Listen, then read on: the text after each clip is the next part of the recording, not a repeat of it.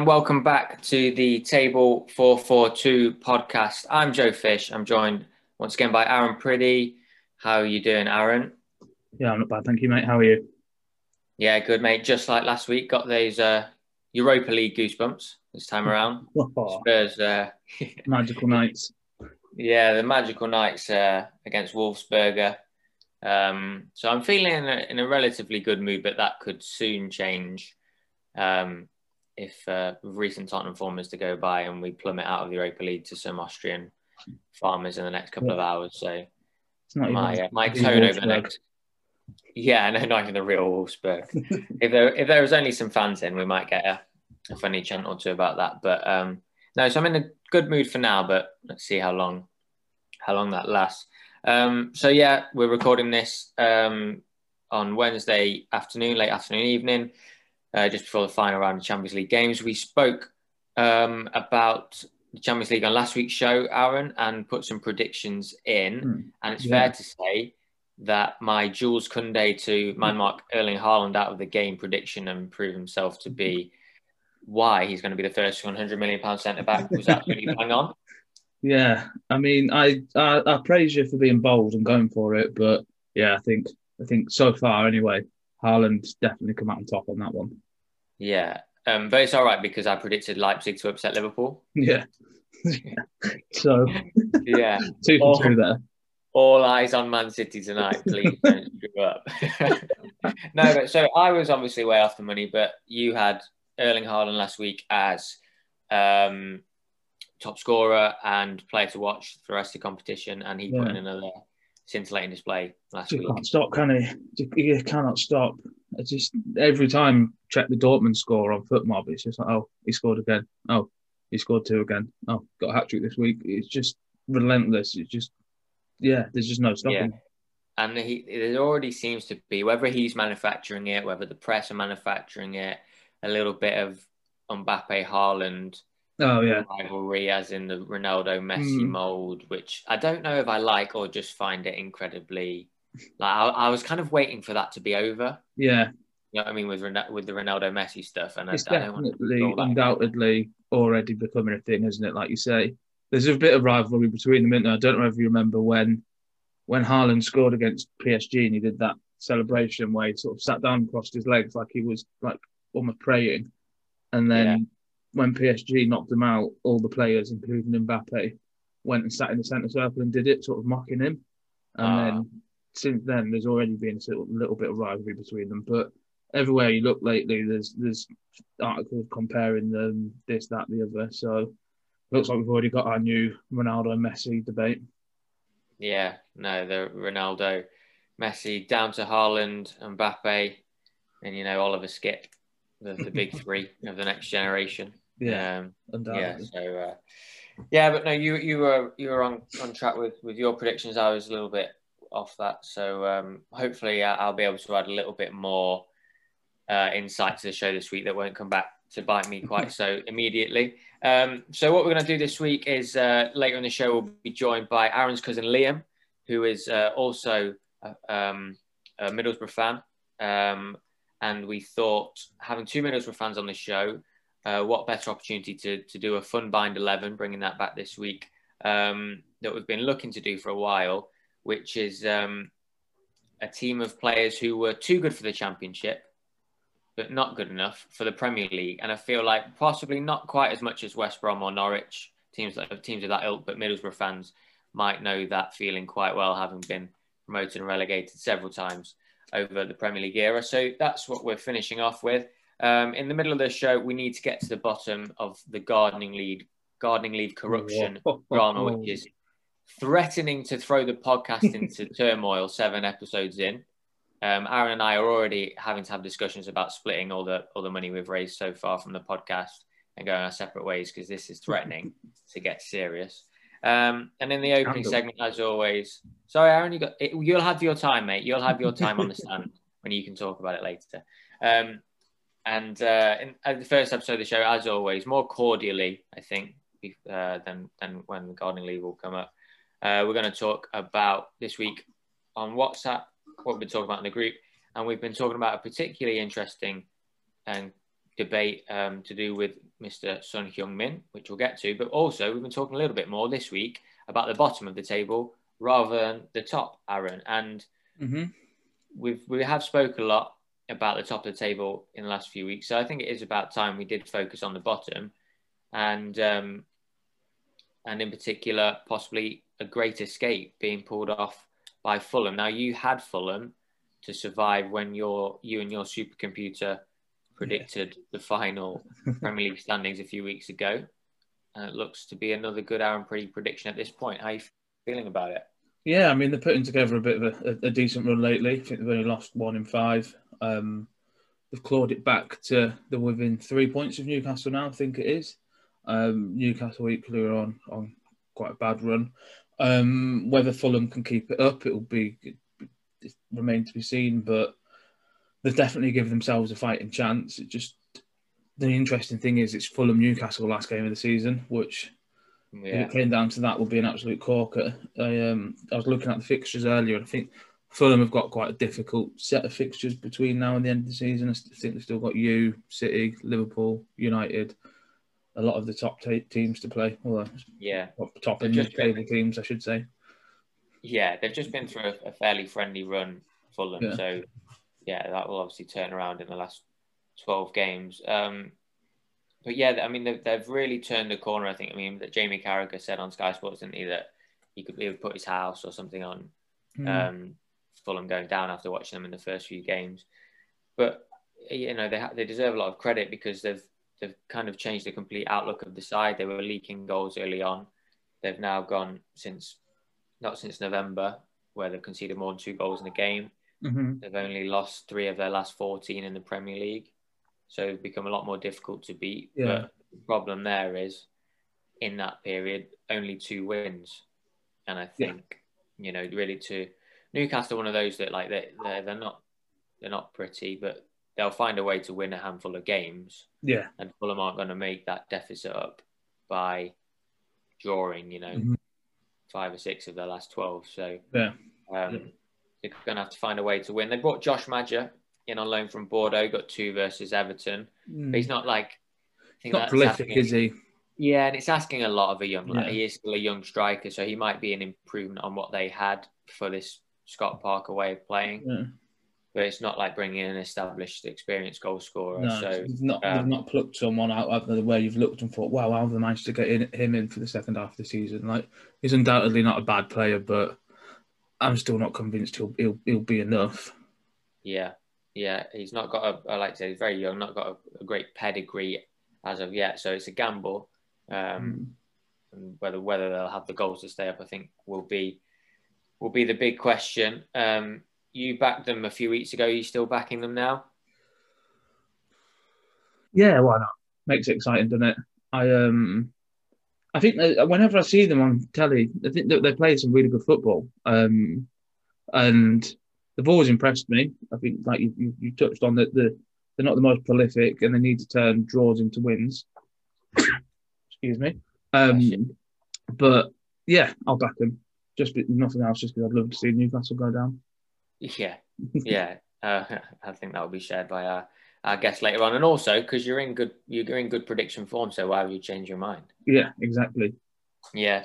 Um, so we talked Fulham Newcastle there. Um, I assume below Fulham, West Brom and Sheffield United, they're doomed. They're written off at this point. Championship Yeah. next season. I think so. Um, it would take something close to a miracle at this point, I think, for for them to to turn it around. And unfortunately, they just don't look like turning it around. West Brom not as first on, but I, I quite like Sheffield United. Um, I like Chris Wilder. I hope if they do go down, they'll stick with him. But I think again at, at this point, it's just it's just a step too far for them to do anything from there. Yeah, neither of them are threatening really to put a run together, No. are they? Never have. I mean, over the last 10 games, West Brom got six points, and I think you'd have expected a, a much bigger pick me up from Allardyce coming in. Yeah, Um, so I think if he's not going to have made that sort of impact already, then it's going to be difficult for him to yeah, agreed. to, to implement that over the rest of the season. Um, anybody else then? If you think so, we think it's West Brom, Sheffield United plus one more. Yeah. You've backed Fulham. Anybody else apart from Newcastle that you think could get dragged in? So you've got Brighton on 26, they're four points clear. Burnley on 28, they're six points clear. And Southampton plummeting a little bit, 30 points, but eight points clear. Any of those you think that could get dragged in? I don't think so. I think I think when I originally did my predictions, I think I had Brighton, didn't I? But yeah, but then they're they only a point ahead. Of, they're only a point ahead of Newcastle, but I feel like they've probably got enough about them to put a few results together and make themselves safe. Same for Burnley, same for Southampton. Yeah, I think Brighton before I think actually soon after that those predictions put together back to back wins against Liverpool and Spurs. Yeah. So that's obviously put them in a rosy position. They got handed an ultimate smash and grab by Crystal Palace on Monday night. And they they're a little bit like Fulham in the sense that they don't have a, a goal scorer as mm. such. Mm. And you know, if you look at the XG numbers, whether you're an XG believer or not, I'm not really, but it, it, everything would suggest to, to to people that Brighton create a lot of chances. They're always in the game, but they just don't necessarily finish them. So, you know, if they can get Maupay or Welbeck or whoever it is, just get, you know, four or five goals between now and the end of the season, they could be, mm-hmm. uh, I'm sure they'll be fine. Yeah. Um, and I think uh, in the same way, if, you know, it'll come down to somebody finding form, I think, for one yeah. of those one of those 3 mm-hmm. sides, like if it's going to be Maja, if it's going to be Maupay, if it's going to be Wilson, just to to fire the goals to get them out of trouble. Because um, I don't see Burnley being dragged into it. I think they're too no. solid. Um, and, you know, there, there's too much. Southampton seem to be plummeting. They've had a lot of injuries, but there's there's quite a few teams between them and the and the bottom three at this point. So even if they continue to fall, I don't, I don't think they would fall far enough. Um, so you're going, you're staying, saying Fulham stay up, and you are saying who to go down? Newcastle. Newcastle yeah. with a massive smile on your face. Yeah. Yeah. Um, okay, I'm gonna. I'm just gonna go for Fulham. I just don't like I said when we did the original predictions. I think they just left themselves too much to do. So they've got, um, like I said, only three three defeats in the last 14, but they only picked up one point from from the first six, and it, it did give them a lot to do. Um, and maybe if they'd, if they'd have started the season in the form they're in now, I'm sure they'd be they'd be fine. But I'm going to go with Fulham sticking with my uh, prediction from a few weeks ago. Okay, so moving on from the teams at the bottom of the table to, to a team that many people think should be near the top of the table, which is Spurs. Now, we have spoken a lot about Spurs in the last few weeks, and we're not really going to do a deep dive on them, but we are going to talk about one particular player who came up in the WhatsApp group this week, which is Son Heung-min, linked with a £90 million move to Juventus a no-brainer, according to Aaron. Whereas I think I'm not sure Son would go from Spurs to Juventus at this point, or whether Juventus really have got the firepower to pull off that kind of transfer. And it caused quite a debate in the WhatsApp group, Aaron. So let's come at it from your point of view. Um, well, I want to start this off by saying that this isn't like a, a hit job on Spurs or anything, and nothing that I'm saying is to, to put Spurs down. I, I like Spurs. I, lo- I like Spurs as a club. Um, it just purely comes down to I just see Juventus as being in that bracket above. Um, the an absolute global super team, currently third in the UEFA coefficients behind only Barca and Bayern. Um, they've proven in the past that they're willing to spend big if needed. Consistently in Europe, two Champions League finals in the last 10 years, 36 times they've won the domestic title. I think everything that Spurs realistically could offer Son, Juve can offer him the same and more. Did you not see the Spurs canteen on the Amazon documentary? there was like multiple hot food counters, all sorts. Now, look, I can't argue with the fact that Juventus are a much bigger club. They've won up teen amount of trophies compared to Tottenham. Their recent success um, was it nine straight Serie A's or something like that? Yeah. Yeah. So look, I'm not saying that a large proportion of players wouldn't make the switch from Tottenham to Juventus, but I do feel that Son is incredibly valued at Tottenham. He's made to be, he's made to feel incredibly important, the exposure he gets playing in the Premier League is massive for his kind of global brand. Like the city of London is a big pull. Like I, all of these things, when I say them, will sound really small and inconsequential. If there's kind of the idea that every footballer's motivation for making a transfer is to move to a bigger club and to win trophies, and that definitely is a motivation for a lot of players. But I just think Son has a very cushy lifestyle at Spurs and in London, and that it would have to take a big, a very, very, very tempting offer to pull him away from that. And I don't think he'd be knocking the door down to move to Juventus like he would be to move to Barcelona, Real Madrid, and you know possibly Manchester United, etc. So I, I think there's a combination of Juventus not quite having the the pull that those very top sides have. They're probably been like in the next bracket down or at the top of the next bracket down. And also, they don't really operate in that way of buying kind of um, players for big money at the, in the peak of their career. Do you think that's there's any argument to be said for that? Um, yeah, yeah, but basically, yeah. I mean, Cristiano Ronaldo is a freak, so it's probably hard to define when his peak is. Yeah, they, signed him for 100 million um, not that long ago. Signed Higuain at his peak, 80 million. Uh, De Ligt, probably not yet at his peak, but signed him for 85 million. They've got a history of spending big when they need it, and I think just because they're good at sort of spotting talent early and picking them up for a bit cheaper rather than just splashing cash in every position willy nilly. Um, I don't think that's necessarily to do with their ability to sign these players. Um, I think it comes down to the fact that they're just very, very good at, at building teams and being almost frugal in a way. Yeah. So your argument is that, like, yes, this might be against the Juventus model, but they've proven that they will go outside that model in exceptional circumstances. Yeah, that's right. So I think, I mean, I had a quick look through their their team, and the, their entire team is littered with, you know, sort of relatively expensive signings. Of Danilo was nearly 40 million at right back, Alex Sandro 30 million at left back, De Ligt 85 million, Arthur in the middle was 82 million, Dybala 40 million, Kulusevski 44 million, Ronaldo 100 million. They've repeatedly shown that if they do need to sign players for decent amounts, they will do it. Um, and I think, yeah, the, the spending in football has gone absolutely crazy over the last sort of few seasons. And there are certain players that go for crazy amounts, like Neymar, Mbappe, that only a few clubs could afford, like the PSG and Man City. Um, but the, the, sort of the price bracket that Son's being discussed in isn't he's not falling into that bracket of really only PSG or Man City could afford.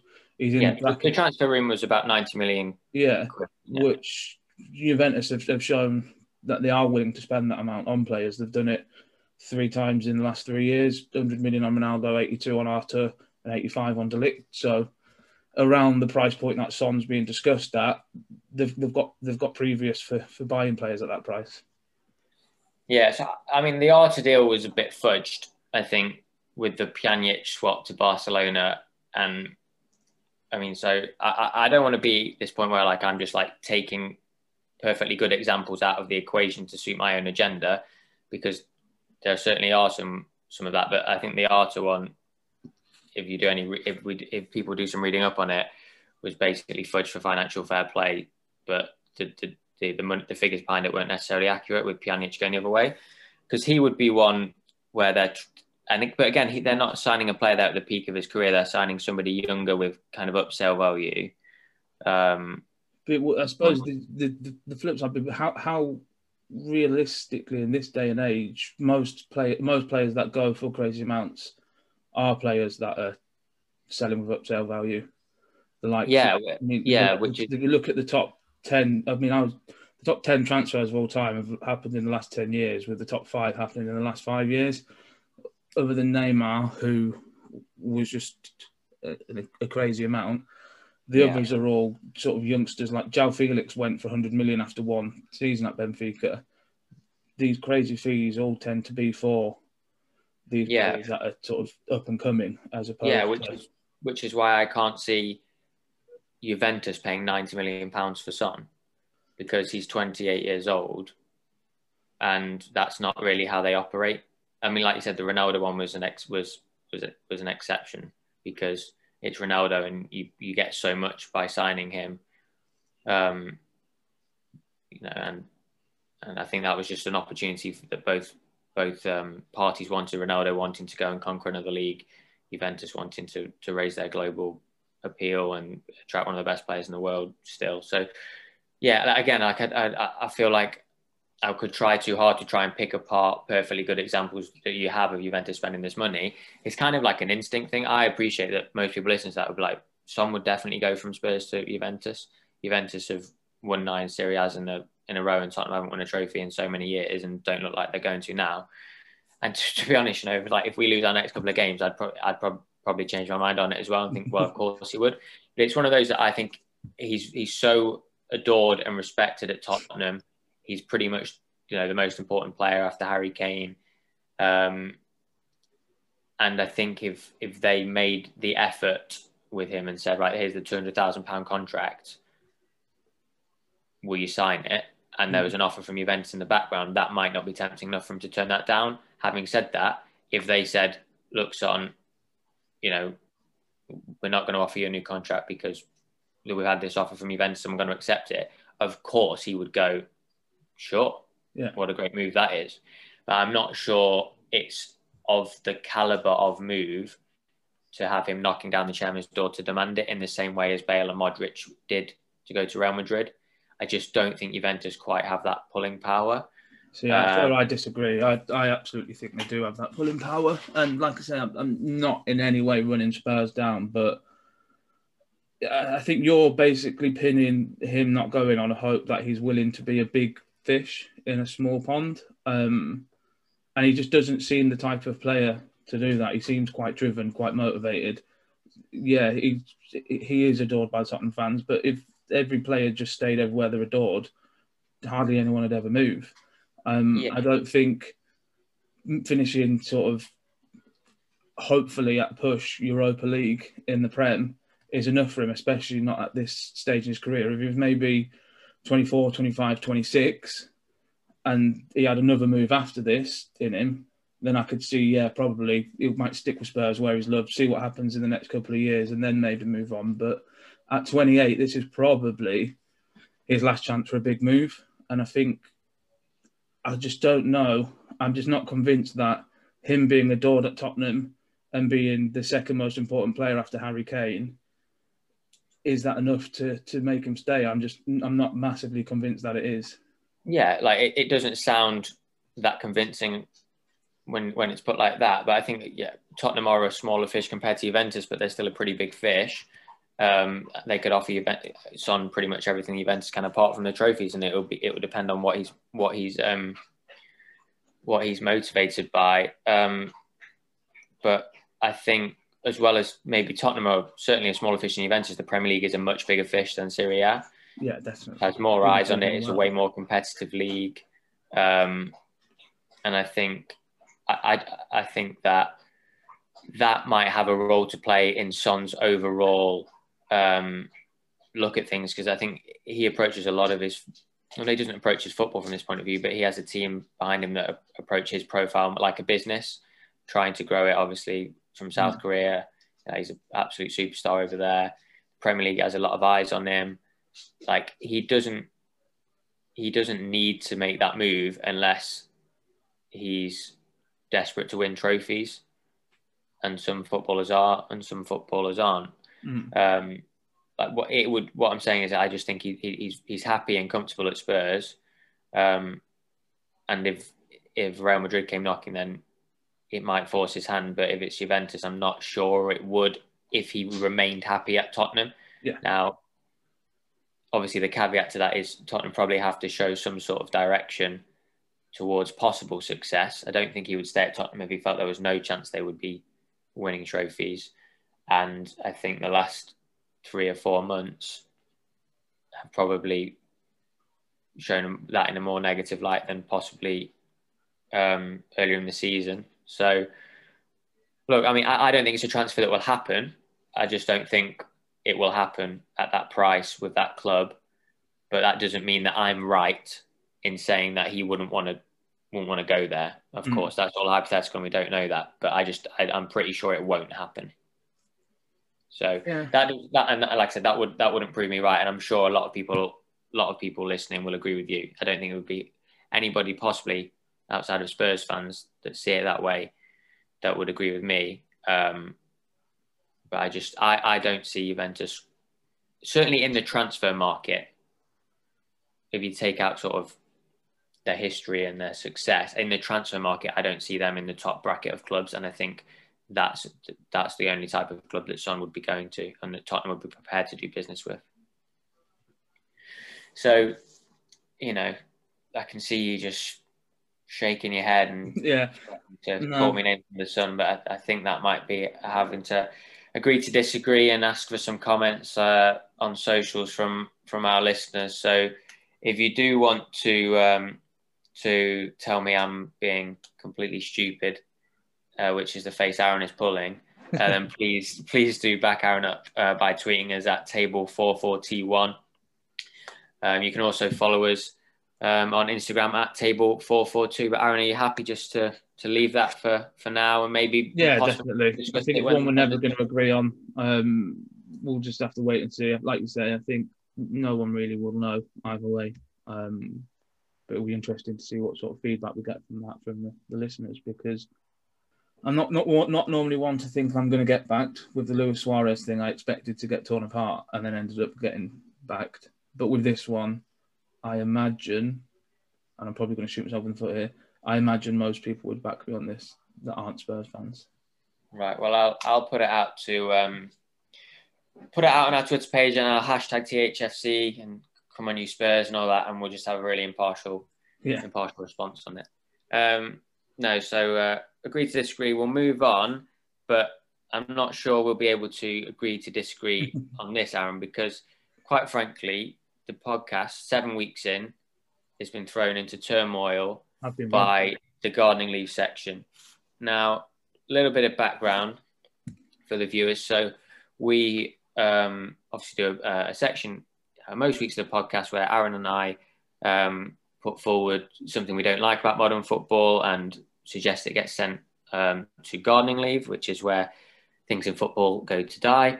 Um, and we put that on a poll um, on our Twitter page and have the listeners vote on it. Now, a couple of weeks ago, we did a poll and it was tied between uh, my suggestion of moaning about wages and Aaron's suggestion about changing room selfies. So we did a rollover and we put 4 Mhm. suggestions on the tw- on the Twitter page this week. And if you look, it, it it looks like it's a tie again with between my soft penalties galore and Aaron's. Well, anybody could manage them, and yet Aaron's suggestion has won by one percent. Now there you go, mate. you would think that that you know that's that's the results and that's the end of it but behind the scenes i can see how many people have voted on this and uh, uh, you know we're not a large podcast at this point so i can i can figure out kind of what a, a vote is, uh, is a percentage of and there's no way any maths work that aaron aaron's one could have got more votes than me so what i want to know aaron is how have you fixed this Mate, you're the Twitter guy. You you do you do all the, the tweeting and stuff. I just I just like it. But yeah you sent the screenshot. I mean, I was I was happy to call it a draw, but you sent a screenshot that clearly shows that I've won by one percent. So yeah but I can on. only go on what you what you give me, mate. look at the screenshot I've sent you, and anybody who is on our Twitter can, can go and see it now as well. Um, which suggestion for leave does it have the tick by to say it's won the poll, Aaron? I can't see that. I think the tick is who you voted for, isn't it? Oh, is it? I I, thought the tick so. had won. Well, no, Because- because I'm, I'm on the official podcast Twitter. Yeah. See, I Um, can't I can't see the tick on there, but if I look at it on my account, it's got a tick next to the one I voted for. I think. Right. Okay. Well, then maybe there isn't some big conspiracy anyway. Yeah, But- there you go. I've just gone onto my account and I've got the tick next to anyone could manage them. But when I looked on our account, I couldn't see the tick. Right. Well, then I really shouldn't be the Twitter guy if I don't know that. That's just what I've assumed. yeah, possibly, but I, I'm still adamant that the maths don't add up. And until I'm satisfied that there's not been some sort of rigging, I'm going to suspend gardening leave. Sore loser. Yeah, I'm going to suspend gardening leave for the foreseeable future, pending a full investigation into this. So there will be no gardening leave this week, and there will be no gardening leave until I get to the bottom of it because there's just no way that those maths add up. And Aaron, I I got 98% in the year five maths test. So Who am I to question you then? I mean, nobody. I can get I can get Mr. Yates on as a reference if you need. Ammo is coming on in a minute. My my cousin, I'm sure his title is a higher statistical officer for the government. Um, he literally works with numbers and that. So we might have to might have to get him to do an independent review and see if we can work out what's happened here. well, he sounds very qualified, but I'm not sure he sounds neutral enough. Um, Oh, so um, yeah, I'm gonna I'm gonna um, I'm gonna contact the big boys, the PwCs, the Deloittes, yeah, see if they can uh, see can they they can crunch the numbers on this and see quite where how I've been screwed because there's definitely some sort of conspiracy going on. Um, so just to clarify, moaning about wages, changing room selfies, anybody could manage them, and soft penalties galore. None of them are in gardening leave for now, and we are closing gardening leave for a few weeks, which is you know a little bit a little bit sad under these circumstances, but also gives us the opportunity to bring a new feature to the podcast, which we will do next week. So something new and exciting to talk about, which hopefully won't be surrounded in controversy. We're going to move on to our Fun Bind 11 back on the podcast this week. And to help us with this one, we are joined by Aaron's cousin, Liam. How are you doing, Liam? Thanks for joining us. I'm very well, thank you um, for having me on. Looking forward to it. Good, good. So you are also a Borough fan. Unfortunately, Tell me just quite how torturous that is. well, um, particularly the result um, that we've just had at home to Bristol City. I think we've lost four of our last five um, at home. It's it's not um, it's not the best time at the moment. And Aaron and myself were raised in the '90s when we first really got into football. You know, we were watching Juninho, Ravanelli, Emerson, and I think we were a bit spoiled, thinking it was always going to be like that. absolutely tricked. Yeah. So who's the Juninho of the modern day Borough side? Aaron, Um, I'll let you answer that one. honestly, no, know what? I'd be happy to have a modern day Mark Summerbell at the moment. Classic Yes. Borough banter. Classic. Um, so yeah, we may see a couple of Borough players in this lineup, but possibly not. So just a reminder that this week's Fun Bind 11 is themed on players who are too good for the Championship or have proven to be too good for the Championship, but not good enough for the Premier League. So we're looking for that striker who bangs in 25 goals in the Championship, gets his side promoted, comes up to the Premier League, can't hit a barn door until January, and then goes back alone to the Championship, and the cycle starts again. So we thought having two Borough fans on with some experience of promotion relegation, this would be a good opportunity to do this from Bind 11, which we've been hoping to get done on the pod for a few weeks now. So you understand the remit, guys, and you got your teams ready, yeah? Yes, yeah. Yeah, as ready as I'll ever be, I think. okay. Now, I imagine that there are lots of options up front, Yeah. a fair few options in midfield, and fewer options as you go back, really, just by the nature of this particular topic. But Mhm. Let's get started at the back and we'll get to the business end soon, shall we? So let's start in goal. Aaron, do you want to kick us off? Yeah, sure. So um, I've gone for someone that both Liam and me all know very well. Um, the former Borough goalkeeper. I've gone for Darren Randolph. He was unbelievable for us. He got uh, Championship Keeper of the season. Single-handedly kept us in games. Single-handedly won games. Um, it was absolutely brilliant. And then he went off to West Ham, and don't think he's ever made an appearance, has he? He was um, far, far too good for the Championship. You genuinely watched him week in, week out, and thought, how on earth is this bloke playing for us? He was unbelievable. And then he's not had a sniff at West Ham. Have you have you got the same, Liam, or have you gone away from Boro on this one? I haven't. Yeah, I've tried to go away from Boro just because there's a couple later on. So I tried to um, branch out a little bit.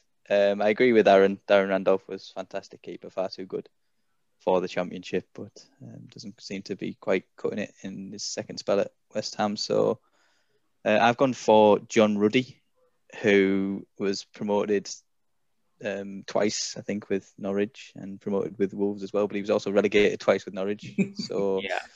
um, and it looks like you know Wolves realised when after he'd got them promoted that if you're going to stay up in the division, you need to have a, a top quality keeper. And Yeah. Plus, he wasn't They- Portuguese either, was he? So Yeah, he was- wasn't there is really works against him. Yeah. Um, yeah, that's that's interesting because obviously Randolph had one spell at West Ham where he did play a bit, didn't he? Um, and then went to Borough and then went back to West Ham under Moyes and is hasn't hasn't had a look in. Mm. So that's an interesting call. Do you, do you guys, having heard the other person's suggestion, change your mind at all? Are you sticking with your guns? I suppose the argument that you could probably give in favour of Ruddy is that Randolph hasn't really proved that he's not good enough to play in the Prem. He just hasn't really played in the Prem. Um, Right. Yeah. he, he went whilst Fabianski was injured. Fabianski's then come back from injury and, and taken back the number one spot. He's one a very very good Premier League goalkeeper. There's no shame in being sort of number two to him. So I suppose in Randolph's case, he hasn't really made error after error and shown that he can't handle it in the Prem. Whereas I suppose the flip side is Ruddy went up and stayed as his team's number one and come back straight back down twice. Um, so I can I can accept an argument there for Ruddy's probably shown more that he's not good enough for the Prem. Yeah, and, and I found it to be a really hard balancing act, this whole um, team, because you want to, as you say, you want to find people that are very, very good championship players who Yeah. would more likely get you promoted. But in the same sense, you don't want to pick someone who's, you know, an outstanding or, or a decent Premier League uh, player, sorry, because Yeah, that doesn't quite qualify them for the second Yeah, part of the criteria, and it's, it's such a fine. And again, um, like you mentioned a little bit earlier, Joe, it's much easier to kind of quantify at the other end of the pitch because you can say, well, he's banged in 20 plus goals here, and he's only got three in yeah, Premier League, where it's really hard to do that with the defence and the yeah. Um, goalkeeper. my defense. Yeah, especially when like if, if you think about goalkeepers who are coming up with promoted sides, they're often very busy, so they look good, Mm, but really are they? So like if you look at Sam Johnstone this year, now he might not fit the case because he might actually be pretty good, but he's been so busy, so he's he's definitely looked good, and I think there probably was a case of that with Ruddy, wasn't there? Because he was kind of on the verge of the England squad at points when he did Hmm. play in the Premier League. So whether it was just because he was busy rather than good, I'm not sure. But tricky one. I think I, I think because Ruddy was a little bit more established in the Premier League, I would probably lean towards Darren Randolph, who was obviously excelled in the Championship, but didn't never really did in the Premier League. yeah. You know, or wasn't given the opportunity to. But maybe it's because he wasn't quite up to scratch. So. Not to, to make Liam feel particularly unwelcome on the pod, but I'm going to side with Aaron on the first one. Up on this. against it from the start here. It's all right. You, So- um, you'll have a quick, clean sweep of the defence because my defence is, is shocking. Right, a shocking defence, Aaron. Then let's hear it. Then let's go for two centre halves. Right, so I've got the first centre half, got James Chester. Yeah. Okay. Oh, he was always class in the championship. He's always he was always in those teams that were pushing for promotion. He was promoted with Hull and Villa. Then he got relegated with Hull. Moved to West Brom in the Prem, but only played 12 games. Didn't do anything of note. Dropped back to the Championship again, where his class was in that Villa promotion team. And then they sold him back to the Championship again without him ever making an appearance in the Prem. So he's one of them that he always does a job at the top half of the Championship for teams, but then just doesn't do it in the Prem. As soon as he gets up, he either just doesn't get trusted and just gets sent straight back to the Championship, or doesn't do well and ends up getting relegated. He is fully stuck in that cycle, isn't he? Yeah. So um, great he's shout. probably the only the only defender that I'm sort of all right with with, with putting forward. My other centre back is Mariappa. okay. Yeah. Oh, He's Yeah. another one who's always class in the championship, looks like an absolute beast, does well, comes up to the Premiership, and you forget he even really exists. Um, he just There was a period where I think he was at Palace where he just barely played at all Yeah. for like seasons, and he'd be like that cheap defender you'd have on your bench in FPL. yeah, that was basically Uh, it. He was the 4.5 million defender, wasn't he, on, on FPL that you use just to take up a spot that allows you to have a little bit Yeah. of extra budget to afford Van Dijk. It, yeah, was that guy. yeah. and then got he got a little run at Watford a couple of years ago, didn't he? But yeah, he, Yeah. he's definitely. I think he's spot on for this category as well. Liam, have you got any of those two? Or if not, who who've you got? I haven't. I've got two. Yeah, I've got two different centre halves. So um, surprisingly strong them, Aaron. Actually, I think they fit, fit them all perfectly. Um, so my first centre back is um, Thomas Kalas. So Yeah. I've gone for him. Um, obviously started at Chelsea. I think he only ever played twice in the Premier League for Chelsea. Um, we came on loan to to Borough, and he was part of our squad that got promoted.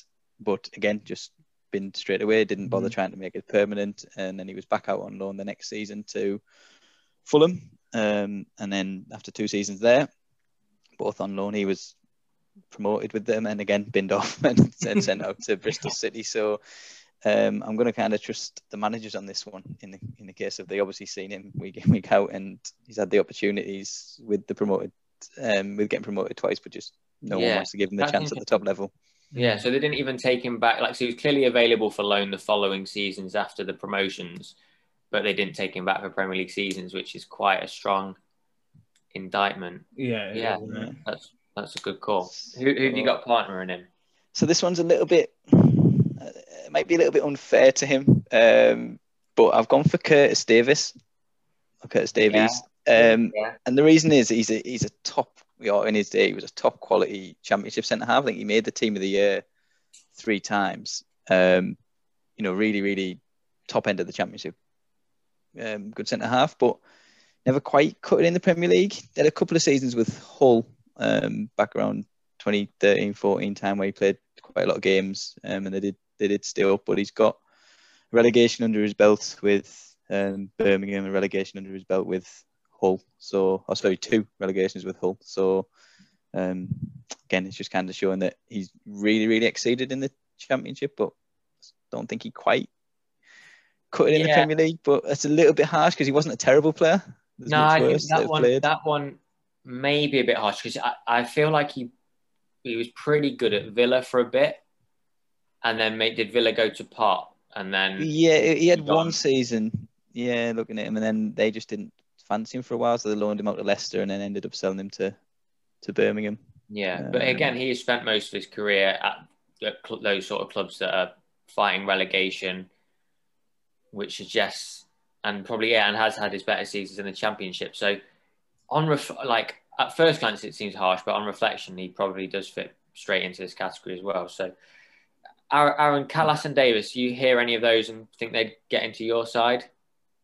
Um, Kalas definitely. I um, he was one that I was was toying with, um, but I was worried that again it was my, the sort of my, my Borough glasses on. Um, but 100. percent I mean, you need to wear your Borough glasses for this. For this, for this Yeah. Point. for, I'm sure for years he was playing in the Championship whilst he was a full Czech international. Like when we had him on loan, he was a Czech international, but was in the Championship. And you look and think, well, he was good enough to play for the Czech Republic. Surely at some point, someone's going to take a, a shot on him in the Prem. So I think Kalas is a, is a great shout. Yeah. Okay, yeah, I'm starting to be convinced by Kalas. I w- I won't make a decision just yet. Let me hear the fullbacks first, then I'll make a decision on the back four. So, Liam, do you want to start us off? Who have you got as your two fullbacks? Yeah, um, this is weak. Um, scraping the barrel, but for right back, I've gone for um, Chris Gunter. Yes, I like that. Um, obviously came through at Cardiff and then got his move to Spurs. Never Yeah. got a chance. Never got a kick at Spurs. Really, I think five or six games across a few seasons. So, you know, barely had a chance. Um, but then he moved to Forest just steady championship player, playing almost every game. Um, and got a chance again with Reading when they went up back in 2013, and they signed him um, 20, ga- 20 games in the Premier League that season. But again, they were relegated, and he just stuck it out back in the championship where he, he belonged. But he's uh, interesting. He's got 99 caps for Wales, so Yeah, he is a decent decent player. But Yeah, similar to Not Kalas, or well, in that he's got a lot more international pedigree, but he was being internationally recognised while he's in the championship. Yeah, and was like quite a regular part of that Wales side that actually were decent under Chris Coleman. Hmm. So yeah, I Yeah, think that's just- a fantastic shout. fits Um, that void perfectly. And yeah, he, left- he, is, he is spot on for that. So who have you got on the left? yeah, my left back. Um, this is probably the hardest one. I've gone for Clint Hill. yeah, So yeah, okay. Early days, So- Clint Hill at, the, at left back. Yeah, so I put, put him at left back before I moved before I moved inside a bit. So um, yeah, he's had three seasons in the Premier League um, with QPR, and um, they just about survived that last day of the season, the day of the Aguero last minute goal. They they survived, um, then and finished just above the relegation zone, and then he's finished twentieth with them, got promoted again.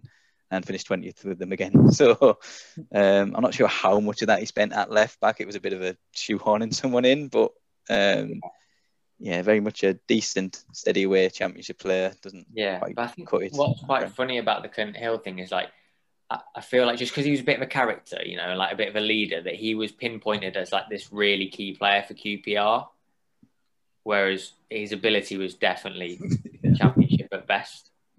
Yeah, And I think we, 100%. we've exposed that now in this podcast.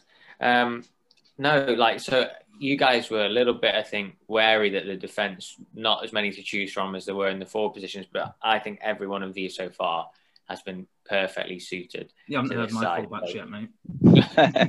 Some great competition. There is it is a fair point with fullbacks. Like how many how many fullbacks you watch in the championship? I think Aaron, you said like. That you think, oh, what a player, but I'm not sure he'd be good in the Premier League. Like, if Yeah. you feel like if you've got the happen, attributes to does be a good fullback, you could probably probably make that step up. But Liam has provided some examples there of possibly that is not the case. Aaron, I, I just can't see you beating Chris Gunter. Oh no, But- I, I, I fully concede that one already. I think I've got a good shout for left back. Right back, I'm Right. embarrassed to even say it. Right, well, let's get right back out the way then. Who have you got? Right, Max Aarons. right, yeah, no, let's scratch Based- that. I think he's been targeted by Bayern Munich, so But yeah, based on he was absolutely unbelievable the season that Norwich went up, but then he came straight back down and didn't exactly look great. So just to have a body in, I put him in because Yeah. technically too good for the championship. Yeah, he was wasn't great in the Premiership. He might only be young and it was one season, but he, he fit the criteria when I was absolutely scraping the barrel. Um, right, yeah, he, he might fit into the team we do in a, in a couple of years' time of too good for the championship, not enough for the Champions League Yeah. when he's pulling. He's got his opportunity at Bayern, so Yeah, yeah, I do think that was a, yeah. that was probably a, oh, how long until how long until we're recording? One minute, I haven't got a right back. Yeah, suggestion, but, but so- basically was it. I was I was talking to, to Liam at the start, and I was like, "Oh God, I haven't got a right back, right, uh, Max Aarons." So that one I've conceded already. I don't think we even need a discussion around that. But left back, I think I've got a really good shout, and I've gone for George Friend. Um, yeah, he was Okay, PFA team fine. of the year, team of the year left back back back seasons for us. I mean, it might be slightly biased, and I imagine Liam probably agree. But for years, he was undoubtedly the best left back in the in the league. Um, in the sort of the Karanka era, he was just so good. One of our best ever buys. I think two hundred fifty thousand we paid for him, and he paid it back. God knows how many times over. Um, but despite that, and for how good he looked for us, he was never really linked with a move to the Prem. Um, we went up. He didn't look great, but no one did that season, so it's nothing against him. He comes straight back down with us the next season, and and has been back in the championship ever, championship ever since. So, um, for someone that was undoubtedly the best in his position in the league for three, four seasons back to back, not to be even tipped with a a, a move up, I think probably shows that he was viewed as top, top, top end of the championship, but maybe not good enough for the Prem. Interestingly, then Liam, you didn't go for George Friend. Was that just to not have too much Borough in there, or did you actually think he was probably was probably good enough for the Premier League, but never got the chance? No, embarrassingly, I never even thought of him. Um, but I think I was so focused on looking at other teams and looking around. Yeah, yeah. It, um, yeah, I never really even thought of him. And I, Aaron's absolutely hit the nail on the head for for particularly the the season we got promoted and the season before. He was Yeah. absolutely outstanding and was by far and away the best left back in the league. And yeah, like he says, once we got in the Prem, no one really did themselves massive justice Mm. um, out of the out of the team that had come up, the squad that had come up. But um, yeah, he didn't he didn't quite look good enough, and he's never been the quickest player in the world. And I think that was exposed a lot more in the Premier League. Yeah. Um, Definitely. so yeah, I would agree. What he was about- A little bit surprised that there wasn't another Borough name thrown across the defence.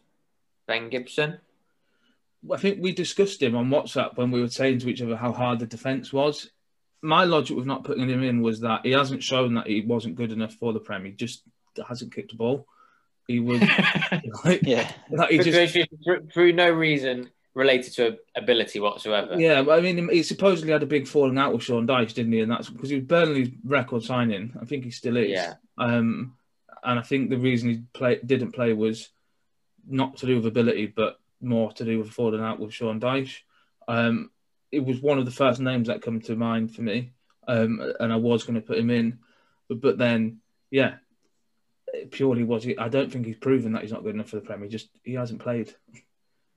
Yeah, and I think um, he just said there not many of them could hold their heads up high after that season, but he was maybe the only one who'd Yeah. come up in that squad who, who had a, a decent season. Um, he, he, he did didn't look out of place in the Premier League, and uh, he might have only played 30 games. You know, he's not like a, a veteran in that league at all, but he didn't. Yeah, he didn't look particularly out of place. So Yeah. um, He was he obviously yeah, got his move to Burnley on the back of that. So they obviously feel like he held his own in that league as well. Yeah, so so a little bit of a Middlesbrough connection along the back line, but no Ben Gibson. Right, okay, I think Gunter and Friend we're going to slot in at fullbacks. Yeah. And then I'm going to go, I think Kalas and Chester at centre half. People happy with that? yeah, I, I would yeah. go along with that. I'd Yeah, happily agree on that. A, a bit harsh to Curtis Davies. He has had a decent career. yeah, he, he- I think he had just too good a career to make this team, but yet his best, his better years were in the Championship. But he did have, I think, a couple of okay years in the Premier League. So, um, yeah, possibly, possibly too good for this side. And Curtis Davies has not been too good for many sides in his career, so he'll appreciate that. Um, moving on to midfield, I assume maybe you just got like one holder and then like five strikers who average twenty five goals a season in the Championship. It would have been a lot easier to do it that way, yeah. Um, I've got, Yeah. i I'm a four, two, three, one. One Yeah, I'm the striker. same. Yeah. Okay, Well, that narrows it right down. I, I was thinking of going for the old 1930s two three five WM formation to fit them all in, but um, no, I've gone I've gone four two three one as well. Okay, let's have central midfielders then. Liam, do you want to kick us off? Yeah, first one I've gone for. This is my first proper Borough connection. Is Jonny Howson, who's playing for us at the moment. Um, he was absolutely loved at Leeds, loved at Norwich. He's loved at Borough. Um, he's just a top top Championship player, but he's had his chance in the Premier League twice with Norwich, being relegated twice. I feel like the Premier League's just a step too far for him. Um, Yeah. and it, it's always just been out of his reach to be a, a steady away Premier League player, and you know to be relegated twice and not picked up by any of the other teams who, who were still in the league kind of shows that um, yeah, it's just not just not quite good enough for that level, but a really really top and still still now a really really top championship player. So he's my first centre midfielder. Yeah. Um, alongside him, I was really torn between two, um, but I've ended up going for Will Hughes. So yeah. Will like that. Hughes burst onto the scene, you know, as a wonder kid at, at Derby and had all of the all of the big clubs looking at him. I think I'm right in saying he was a little bit unlucky with injuries. I don't think they've helped him, um, uh, you know, as he was getting settled in in his career at Derby. But for him to be linked with all the top end clubs when he was still a teenager, um, and then to get his chance at Watford, he had a couple of seasons, a few seasons at Watford, but nothing spectacular. Mm-hmm. and then again they've been relegated and he's he's kind of not been picked up by anybody again. And now he's playing you know most weeks in the in the championship again for for them. So yeah he's he's my pick. Um, I was surprised to see he's still only 25 so you know. Yeah, that's what possibly it was the first instinct for me. He's definitely not like a championship careerist of such. I, I reckon Yeah. he will get another go in the Premier League, whether it's with Watford again or someone picking up picking him up to be part of their squad because he's you know English, Mhm. playing a couple of different positions. So I reckon he might get another go to prove us wrong. But certainly so far, he didn't live up to the Yeah. hype in the Premier League that he showed in the Championship.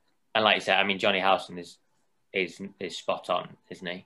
Just Yeah. like runs the show in the Championship, and then spends all of his time in the Premier League chasing the ball. Yeah. Well, better players knock it round him. Sorry to say, Johnny. Um, Aaron, who have you got? Yeah, I'm happy here because we I've, I've not got either of them again, so we can have um, a bit of a debate on this. So I've firstly I've gone for Peter Whittingham, um, who was consistently up there as the best centre midfielder in the championship, or one of, I should say. Um, he was brilliant for years and years in centre mid for Cardiff. Um, and you see so many players in the championship. If you say "Oh, who's the best player you've played against, so Peter Whittingham. Um, I think a lot of Cardiff fans say he's probably their best ever player.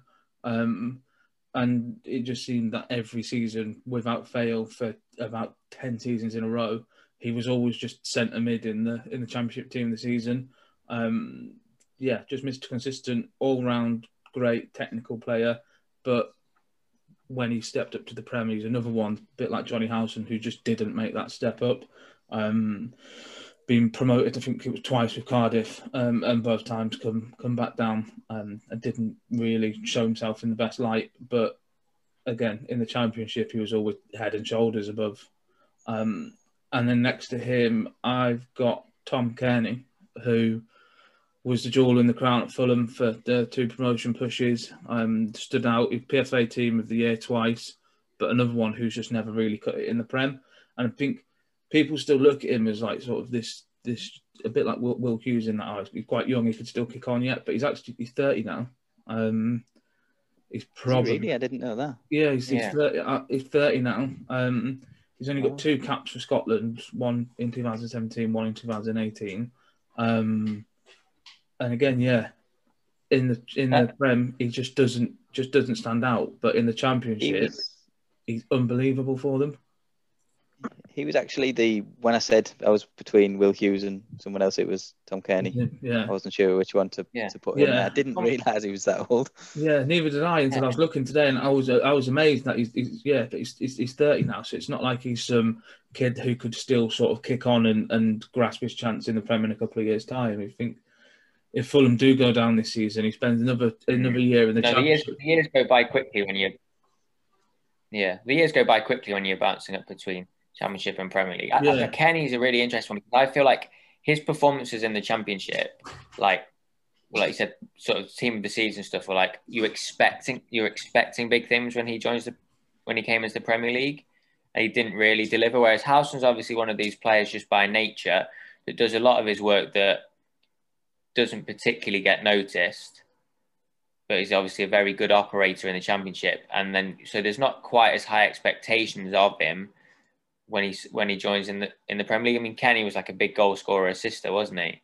So um, an interesting balance to to this midfield. I think you've got some like just good championship operators, and then players that with a bit higher potential that obviously ex- exceeded expectation in the championship so, sorry, failed to meet expectation in the Premier League after really smashing the Championship, like Kenny and Hughes. So, I don't know. Do you, do you, you guys are you tempted by any of any of your the other picks?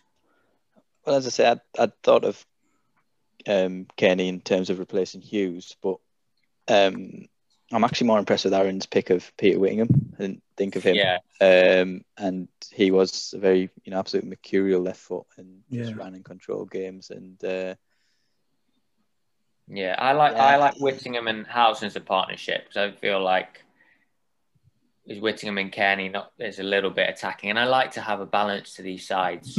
I don't like them to be, you know, those Garth Crooks team of the weeks, which are like three, four, three with Aguero in midfield.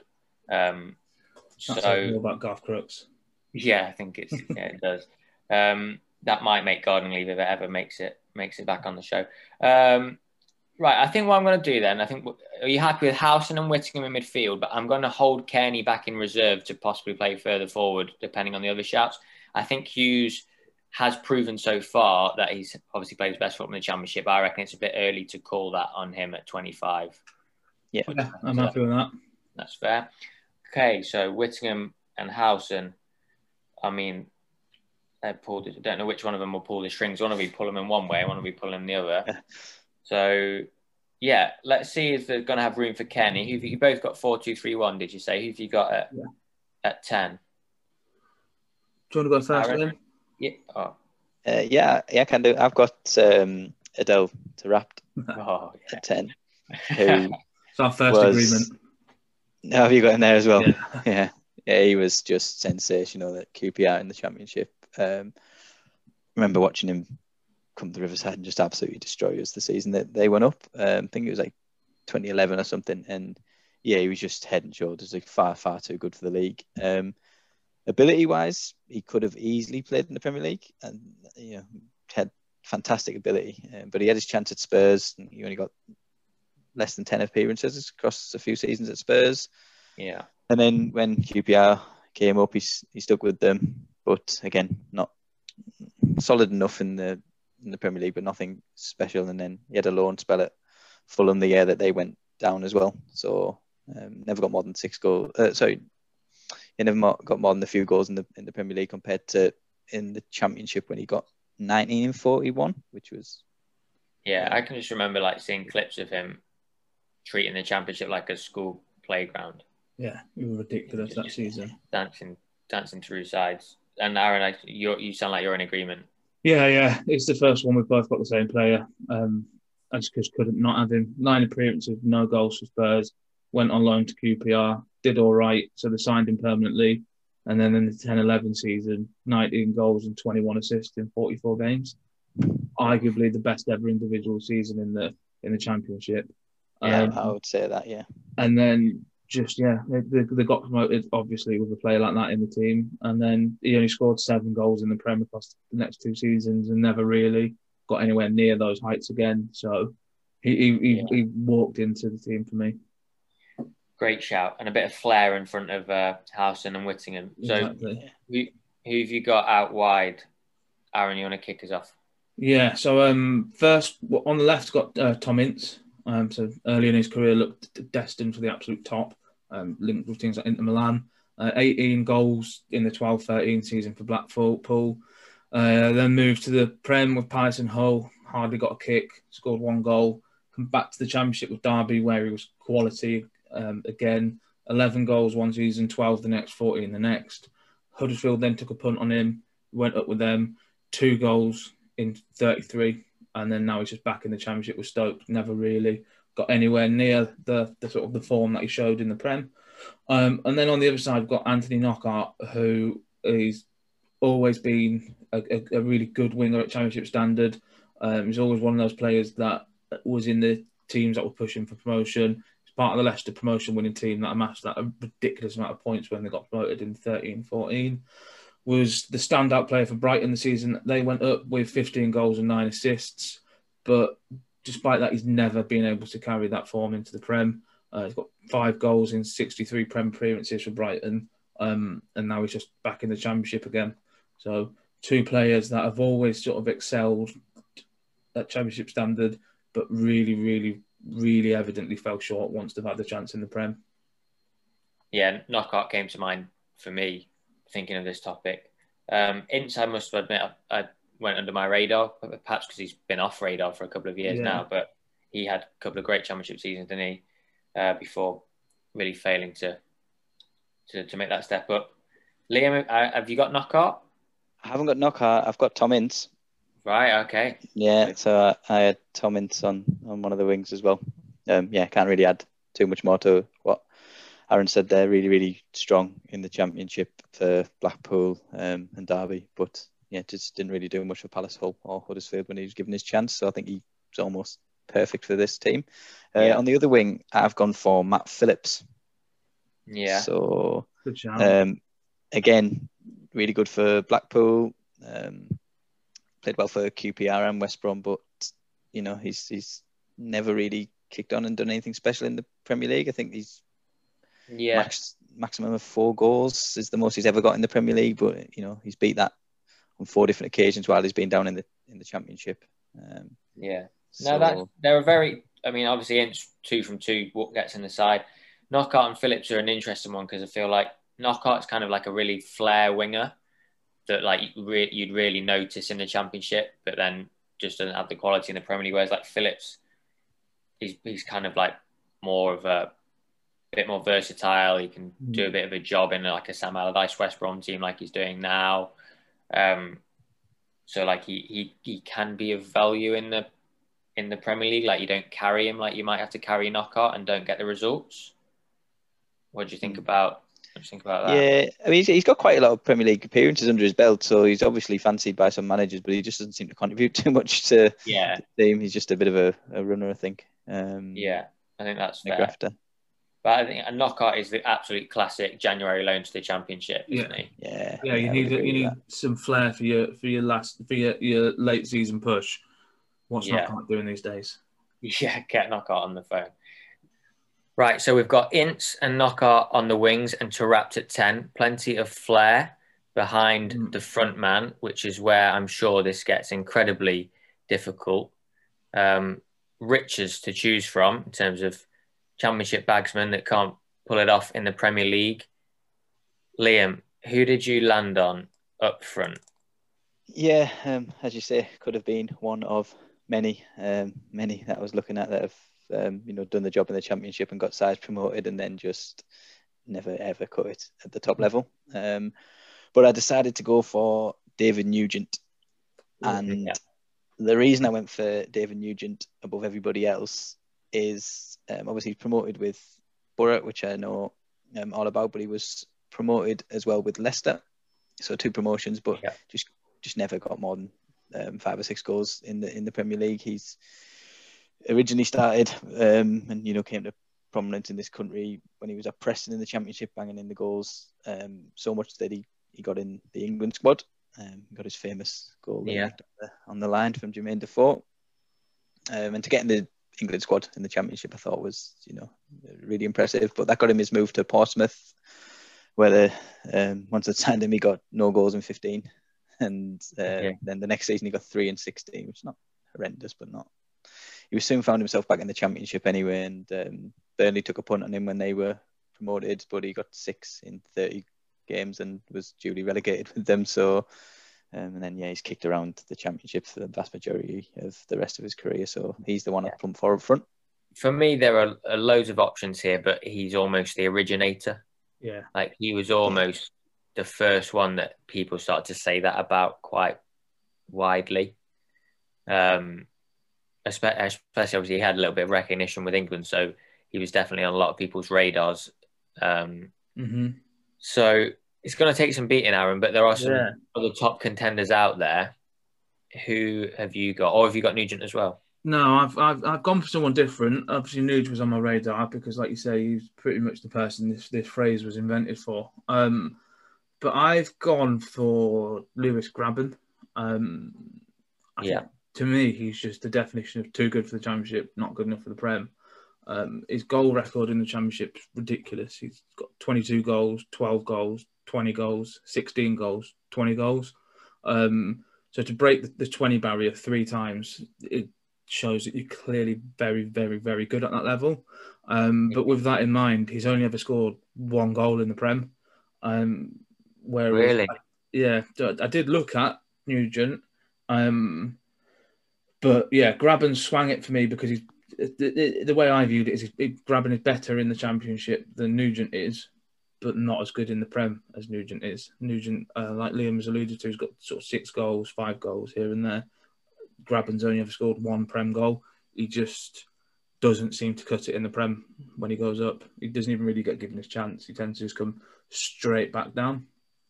Yeah, that that surprises me. But then, obviously, you can't argue those stats. But then maybe Nugent's just played more games because Yeah, I was- obviously, Yeah, Yeah, who's he he did for in the. Prem? I don't know. Can't, he play for Villa? Nugent has undoubtedly played more games. He, play, he, he played a, Yeah. a, a lot, lot more games. I think I don't think Grabban's ha- Yeah. played in the Prem. He has been He in the Prem with, with Bournemouth, Bour- wasn't he? Bournemouth and I think Norwich. Um, yeah, So he has been in the Prem, but yeah, he, he hardly got a kick. Um, but that for me was sort of an indicator of him not being good enough, where he's undoubtedly good enough for the for the championship because he's, he's broke the 20 barrier three times, which not many people do. Yeah, that's. Yeah. Uh, I didn't quite realise how good his goal record was. That's pretty.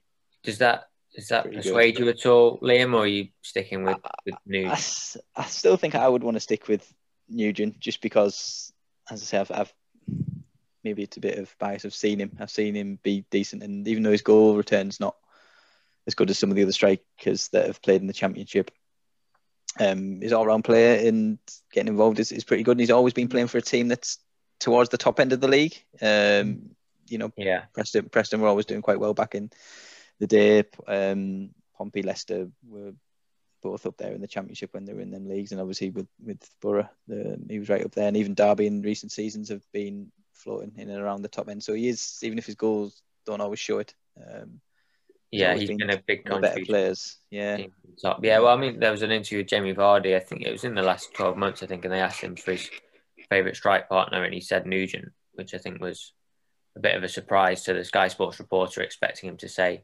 someone he played with more recently in the Premier League or something like that. So that perhaps says a little bit more about Nugent's all-round game compared to Grabban's, who, you know, obviously he's a Forest fan. We're based in Nottingham, Aaron. We know a few Forest fans might tell you that he's pretty much a poacher, isn't he?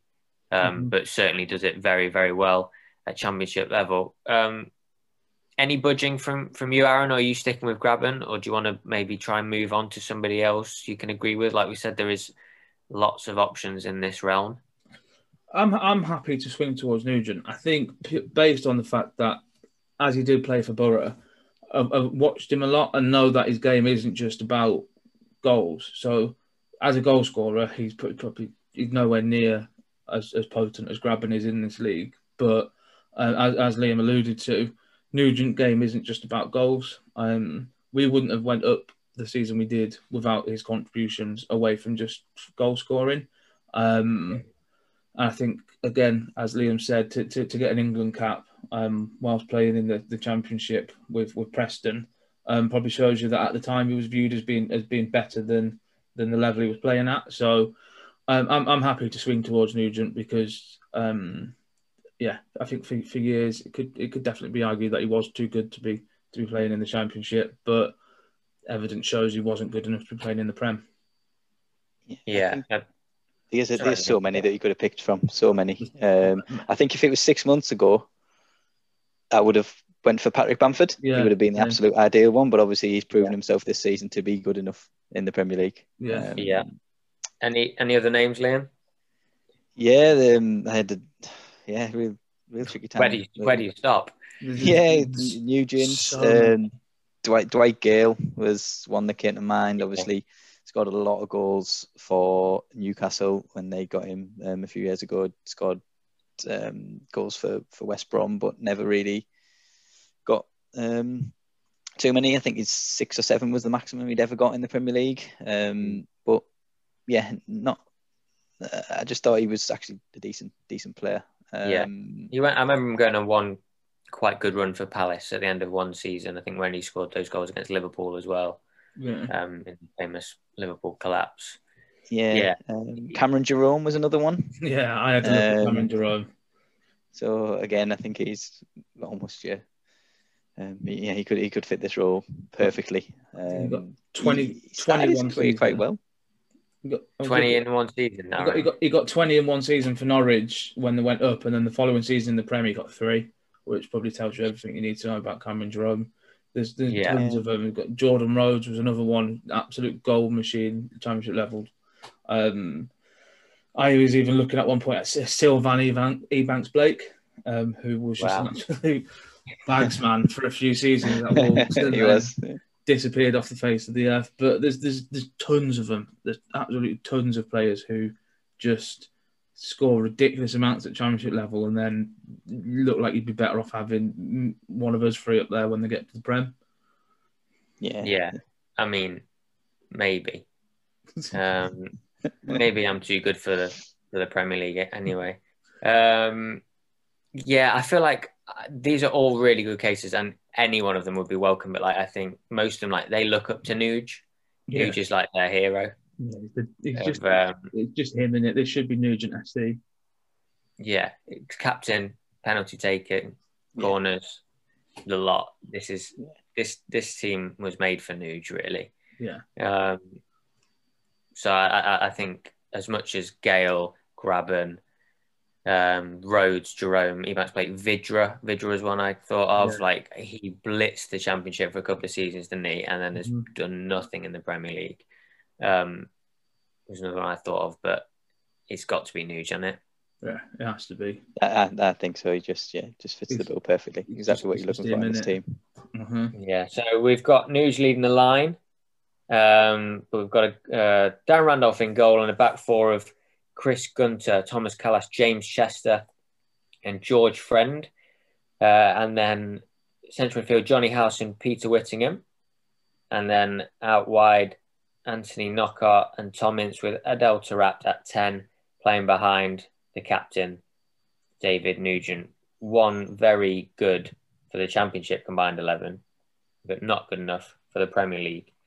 Um, yeah, perfect. And what what what kind of Borough connection have we got in there then? So we've got Randolph, Kalas, Friend, Howson, Nugent. Yeah, Are they all Borough at Yeah. some Yeah. point? Yeah, well, there were. Yeah, at some point.